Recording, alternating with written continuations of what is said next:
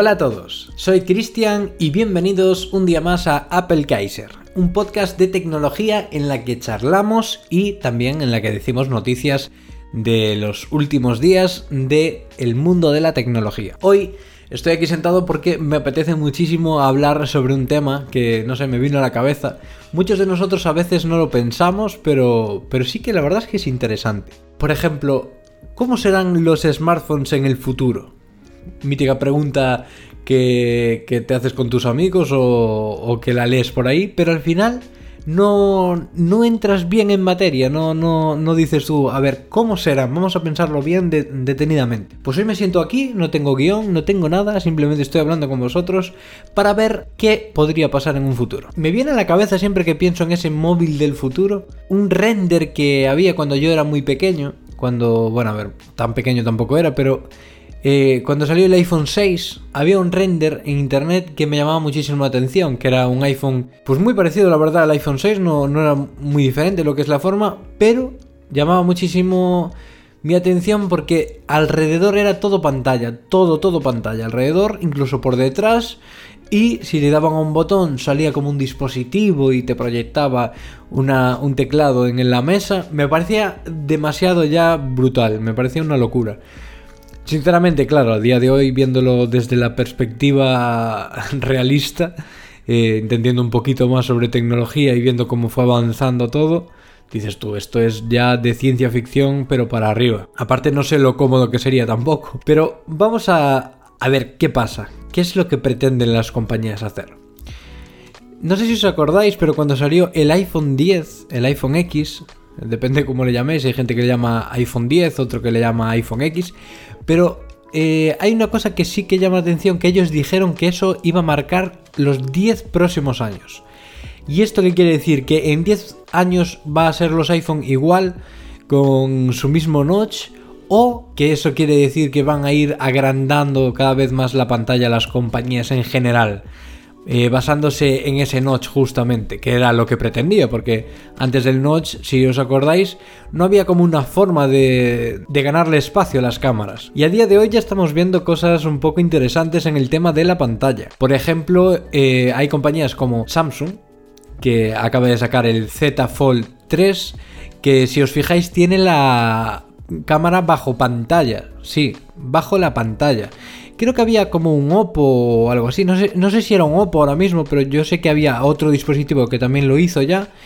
Pero trasteando con él, intentando ver cómo va eso, cómo se ve en la pantalla y tal, yo me fijo que no, no me termina de convencer. Porque se ve que está ahí debajo. Aunque se ponga la pantalla en blanco, tiene una densidad de píxeles tan pequeña que al final, pues se ve. Y a mí me distorsiona muchísimo. No, es la mítica cosa que no puedes parar de ver para ella.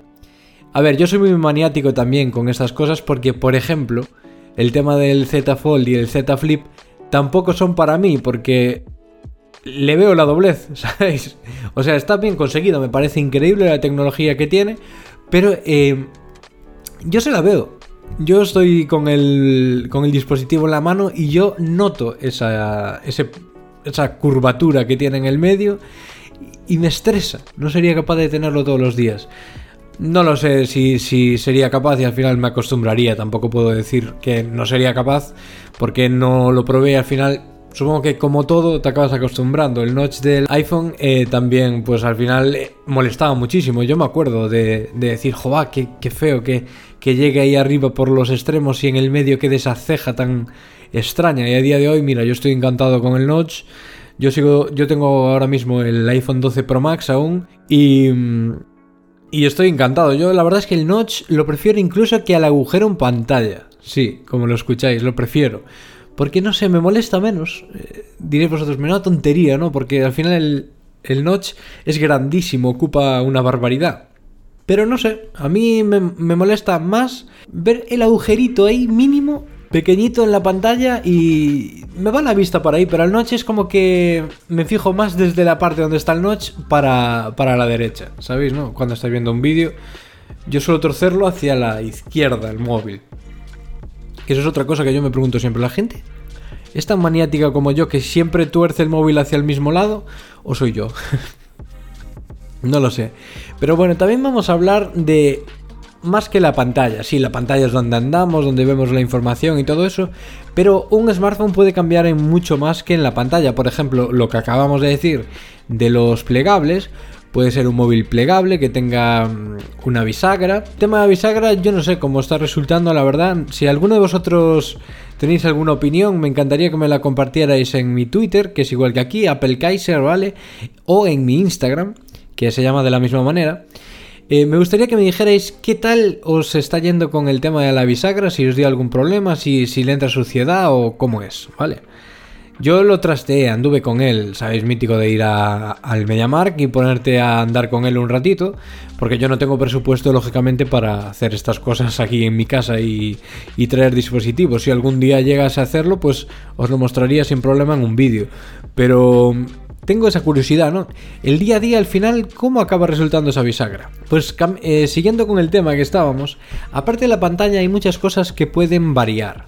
Uno ya sabemos lo de siempre, ¿no? La cámara trasera, pero en eso eh, vamos a ir ahora dentro de un ratito.